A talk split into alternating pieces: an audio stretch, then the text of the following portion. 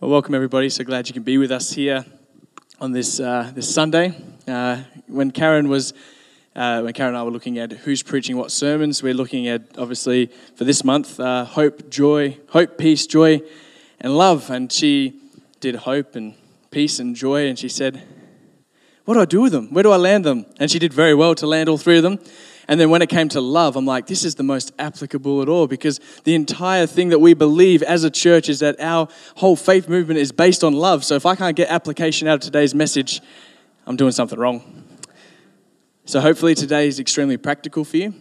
It's extremely helpful for you, whatever uh, part of the journey you may be on. Why don't I pray and we'll get into it? Father God, thank you so much that we can be here. We're able to gather we're able to enjoy people's company. We're able to sing songs that are about you, and we're able to sing them together as a united church. So I just pray, Lord, that whatever words are spoken in this space now, that you will allow what needs to hit our hearts to hit our heart, and that you will allow anything that needs to just go past, allow it to go past. Holy Spirit, illuminate what you need to illuminate so that our lives can become a better reflection of you as we journey to become more like Jesus in your name and for your glory. Amen. Amen. Awesome. You can come sit down front, brother. get, get some motivation. Love it. How do we know what to do in our day to day life? Or more importantly, uh, how, do, how do I personally? Like, how do you know what to do, and how do I know what to do with the way that we spend our time? I don't know about you, but I've been given 168 hours each week to live. And I can't have it again, unfortunately. So, in that 168 hours, I have to fit all of my responsibilities and everything that I am as a person into that time. I have a job, I have a wife, I have kids, I have housing repayments, I have hobbies, I have Netflix, and somehow all of that's got to squish into 168 hours. And at the end of the day, we all pass on from this life at one point or another. And when you and I pass on from this life, I can guarantee you that there will be things that are uh, left on your to do list there will be conversations that you didn't have that you should have had. And there will always be unfulfilled commitments because we never get everything done. Because while we have 168 hours, we have over a million ways that we can spend that 168 hours. And as we come to Christmas, this great time of gift giving, reflection, and celebration, you might find a moment or two where you stop and think because it's a reflective space. Is what I'm doing with my time, does it matter? Is the way that I'm spending the time that God has given me, am I, am I doing something which is purposeful? Am I doing something which I think I should actually be doing? Maybe it's amongst family celebration, or this year you might find that you are unable to celebrate with family. Maybe it's with your friends, or maybe this year you might be finding yourself celebrating without some close friendships that might have gone wrong through the year we start to ask questions Am I giving the best of me to my family? Am I giving the best of me to my friendships? And we look around and we see all of the happy carols that are being played and the ads on TV that are really just trying to get us to buy more stuff. And there's all these messages from different religious and uh, faith groups. But when we stop and ask, is what I'm doing with my life, does not matter? That's a question that can weigh on us sometimes. And if you're honest with yourself, and I think you should be honest with yourself, the one person you should really never lie to is yourself, otherwise you'll live a, it'll be a tough life. Um, one the, we should be honest with ourselves and ask ourselves are we spending our time on what matters and what we find important? And when we come to Christmas, more often than not, this is actually a moment where we reflect on how our time has been spent. We reflect on what we have accomplished through 2020. And I know that 2020 has not gone to plan, and that's okay. There's, there's bad stuff there, there's some good stuff there. We enjoy time and energy with people that we have invested time and energy in this year. Some relationships you're spending with this Christmas are because you've invested of yourself this year and you've grown closer and you get to celebrate now in that space. And we look around and we, we look around at the impact that our life has had on the lives of the people who we've come into contact with. And if you've spent your time well, it will be a moment of being thankful for the wisdom the patience and the courage it took to know what to let into your life. And maybe there's a little bit of joy there at what you were able to say no to. at what you were able to develop strategies for dealing with. Or maybe you can reflect and say, Thank you for allowing people to help in certain situations. So, this morning, I want to have a look at a question that will hopefully set us up for a win going forward as to how to spend our time, spend our energy. And I want to say that it is a question that the early Jesus movement asked and that they were known for by the way that they loved because they had this at the front of how they lived their life. So, how do we set ourselves up for a win going forward? It's going to sound super cliche, but I do believe that the word is love. That's great, isn't it? Love such a fluffy feeling. So uh, vague, I guess, and a little bit fluffy, yeah, to be honest. But if we're honest, uh, but if but we should know, sorry, is that love is the actual driving force behind the Christian movement, behind the Jesus movement. Because at the end of the day, Jesus said it himself, uh, that, and it said about Jesus that He is love, He is God, God is love.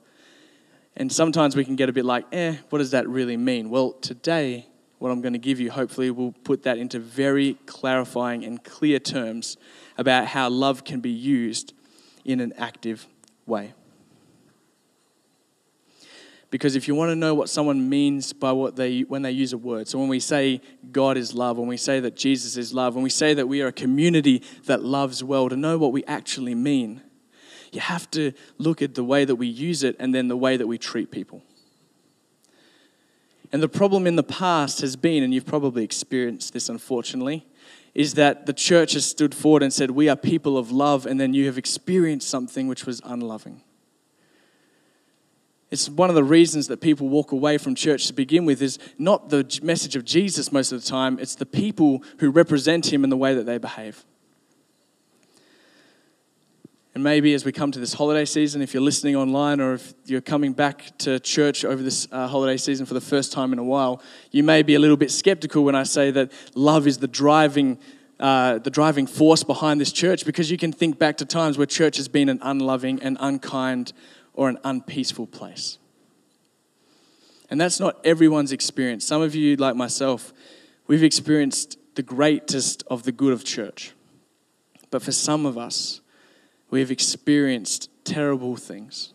We've experienced things which are unkind, hurtful, and which ultimately reflect badly on Jesus. But he still uses us as broken people to proclaim his message. So you know what someone means by what they do. So if someone says to you that I love you, but then their actions and the way they talk reflects purely on themselves, they probably don't know what it means to love somebody, to give of themselves. They, they may not have had an example when they were growing up, or they might have had someone helpful parenting in that space.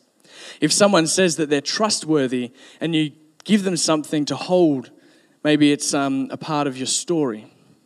And then suddenly, that person who was perceived as trustworthy takes what was given and then tells it over here. And before you know it, you got the church uh, prayer chain praying for you. Yeah? Doesn't matter how many prayers you receive, though it's good to be prayed for, the person who did that was wrong. They shouldn't have shared that. And if someone says that they follow Jesus, but they really care more about learning lots or how to prove other people wrong, they may be missing a lot of Jesus' teaching and the way that he cares for other people. So, what I'm saying is that the way we behave will inform people if what we're saying is true or not. And as a church community, I want us to be a place that says we love people and then we actually step out and love people. Not say that we love people and then sit back and just have a happy Sunday and let the world pass us by. And I don't believe we do that here, but it can definitely be something that we, if we don't course correct here and there, we can get pulled back to thinking about ourselves rather than being on mission for Him.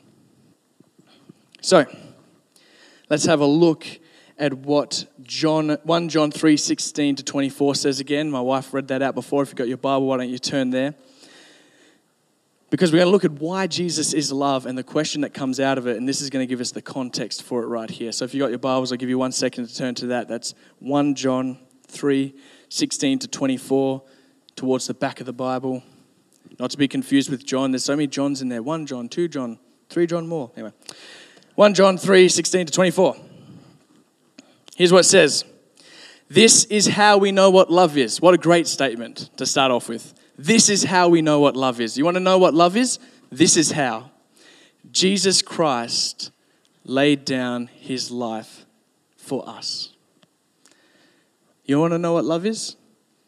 Love is Jesus laying down his life for us. And so the response then is, and we ought to lay down our lives for our brothers and sisters. Now we hear that, and that is like a way up here statement. All right, so Jesus came to earth, he died, he laid down his life for all of us. And now it says, and we ought to lay down our lives for our brothers and sisters. That's something that like sounds heroic. It sounds taking the mountain. It sounds like big. And then when you think about it, you go, oh, giving my life. Hmm. Would be great in a movie, but for me, giving my life, that's a big ask. So I feel the author sort of brings it down a little bit here in this next part. If anyone, in this next part, if anyone has material possessions, all right, material possessions, I'd have to lay down my life if I have to, sure. Material possessions, okay, I've got some of them. What are we saying about that? If someone has a material possession and sees a brother or sister in need but has no pity on them, how can the love of God be in that person? How can the love of God be in that person? So if anyone has more than they need, and they see someone who is in need and their, and their heart is not moved to do something about that, then how can the love of God be in them? How can you have more than you need and look at someone else who doesn't have as much and think, well, I've earned what I've got, they should earn what they've got? Or I have what I have, but maybe they have what they have for a reason. And the author is saying here, how can the love of God be in that person? Their heart needs to be broken for the other person that has not enough.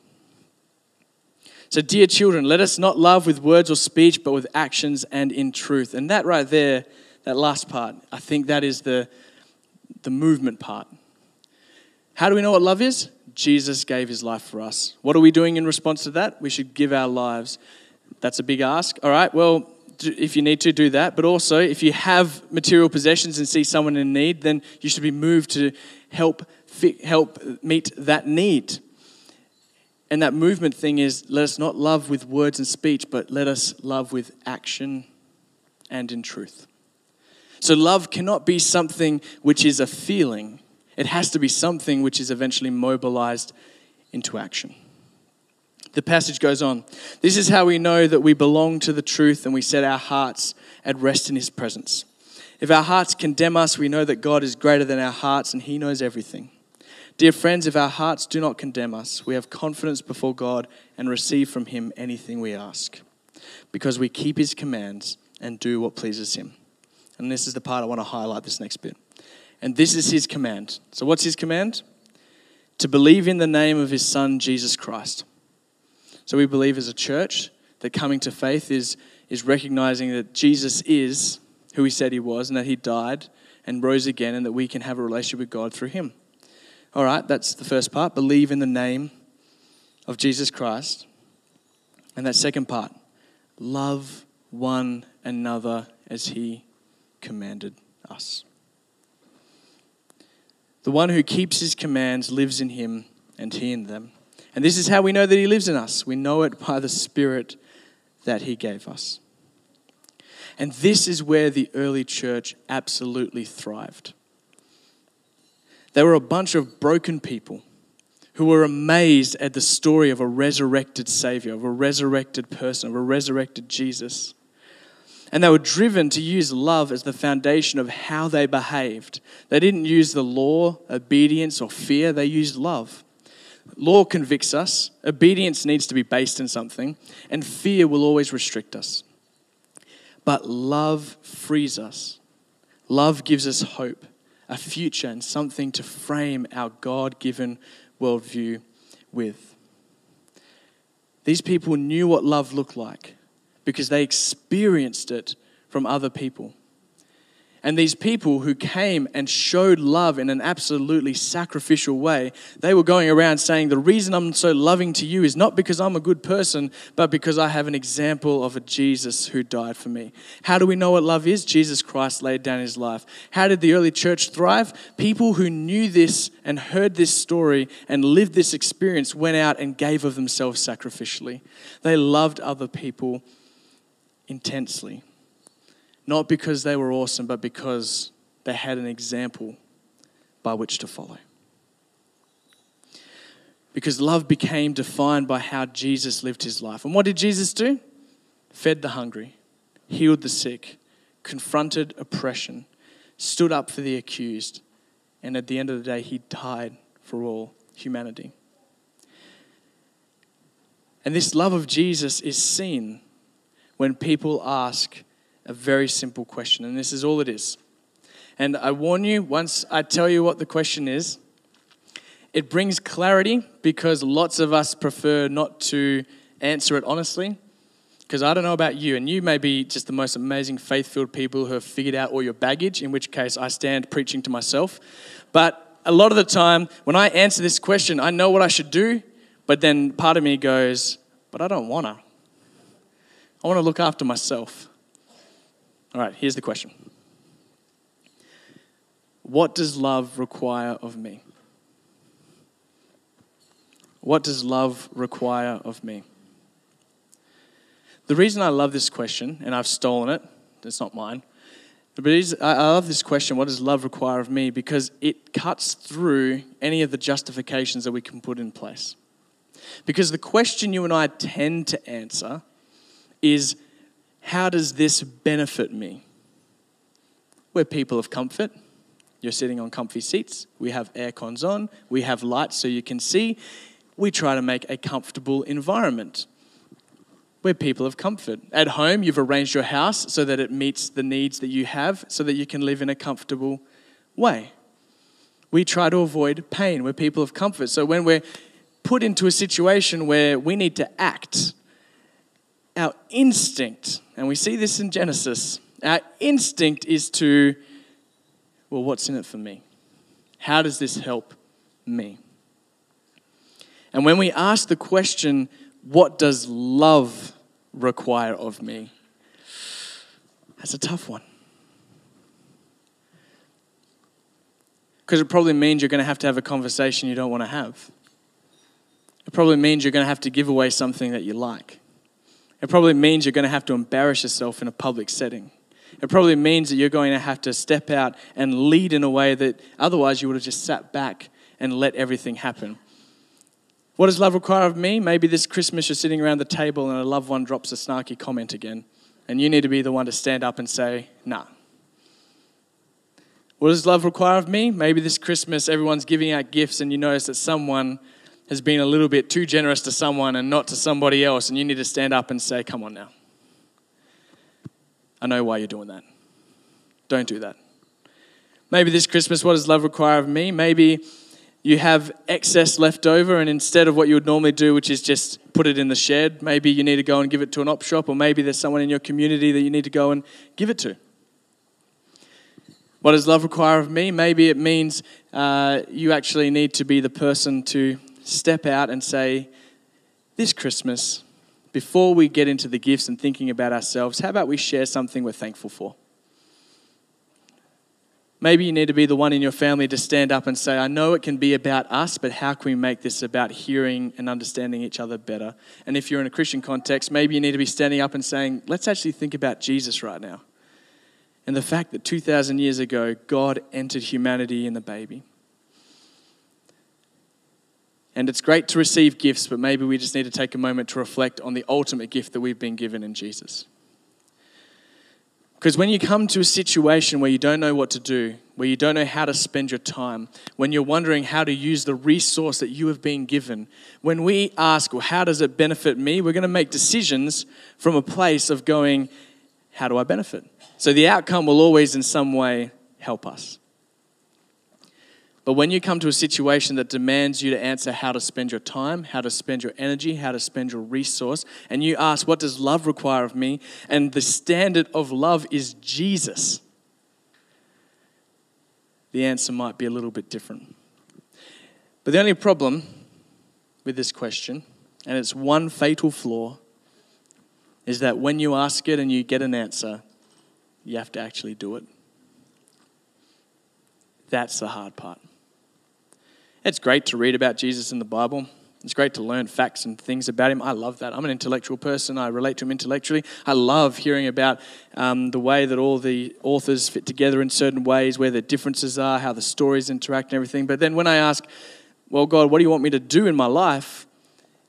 Normally it's having a conversation I don't want to have, it's confronting something I don't want to confront in myself, it's giving away something that I really would have preferred for myself, it's doing something but once I've done it, it's changed something. Because my perspective has shifted from how do I benefit from this thing, and it's gone to how can God be glorified through this thing. And when that shift happens, you start to see some things in your life that you didn't notice before. You start to see the good that you can do. You start to see the way that we can participate in God's unfolding of love into our community and into our world. But when we ask the question, what does love require of me? Lord, what do you want me to do here? When He gives us an answer, when we have an answer, we have to actually do it.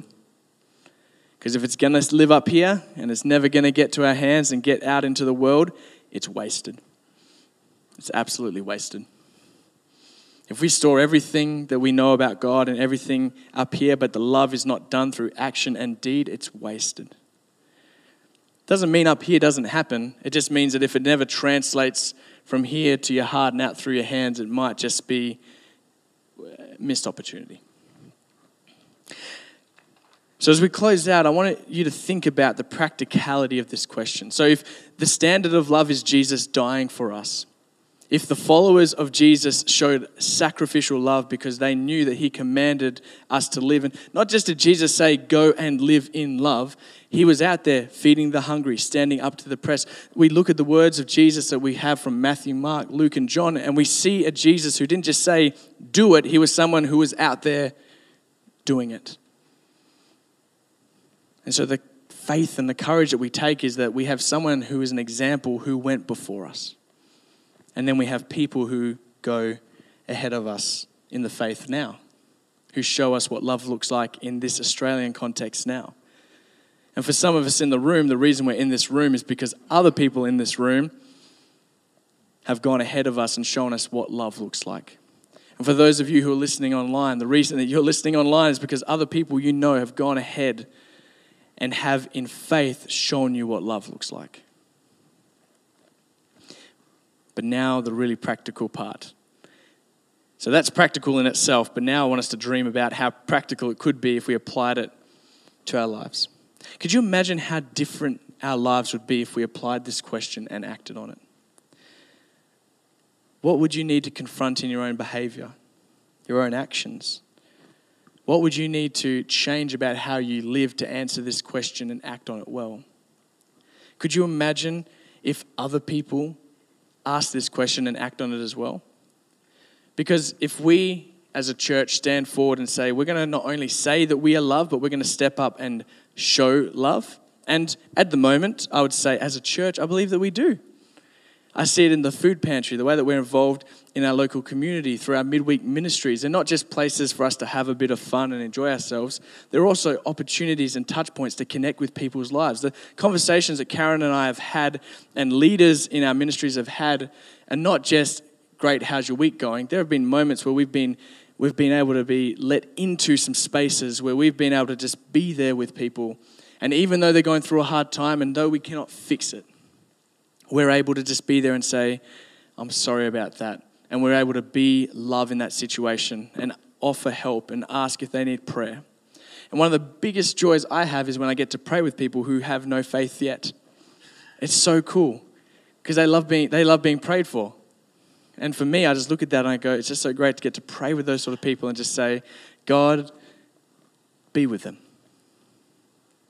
So we're not just a church that's going to say, we want to see love be something. We want to be a church that is out there saying, and this is how you do it. Because it doesn't matter how someone describes something to you, until you see it for yourself, it's, it's hard to capture the full beauty of it. People travel, right? Locally, WA? Yeah, right? Nature's Window, I'm sure we've all been in Kalbarri now. Everyone been in Kalbarri? Yep, yep, yep, yep. I see that hand. Kalbarri is beautiful. Love it. Haven't been there for a few years. Went there many times uh, when my family used to do holidaying when I was younger. Nature's Window is something that still makes me go, oh, that is a beautiful thing of creation. It's a rock which you look through. That's what it is.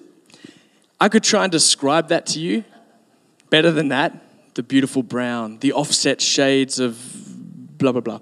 I'm not, I'm not an artistic person. I would do a, I could try and draw it for you. that, would be a, that would be something. Until you see it, you're not going to capture the full beauty of it. So I can stand up here and say, we need to love people. That looks great. That sounds great, sorry, but what does it look like? So, as a church and as a congregation, we need to be people who don't just say, love others. We need to be people who say, and this is how. By the way we use our time, by the way we use our money, by the way we have tough conversations with family, by the way we embrace awkwardness and be love, even though sometimes it hurts. But could you imagine if that was the way people operated? I can guarantee you right now that there is a lot of pain in our world because in the past, when someone could have made a decision to make a loving action, they did something which was self centered and thought only of themselves. And because of those sort of decisions that happen every single day, our world has so much pain in it. Because people want to make themselves feel better and don't want to look out for the interest of others. The reason sin is so bad is because it hurts someone for who Christ died for. The reason sin is so ugly to God and our brokenness can be so ugly to God is because it hurts someone for whom Jesus bled on a cross for. Jesus died for everyone. And when we act in a way which is unkind, which is self centered, and which hurts somebody else, we are hurting someone for whom Jesus died. And your story and my story would be so different if a person chose the loving thing, not the self gratifying thing.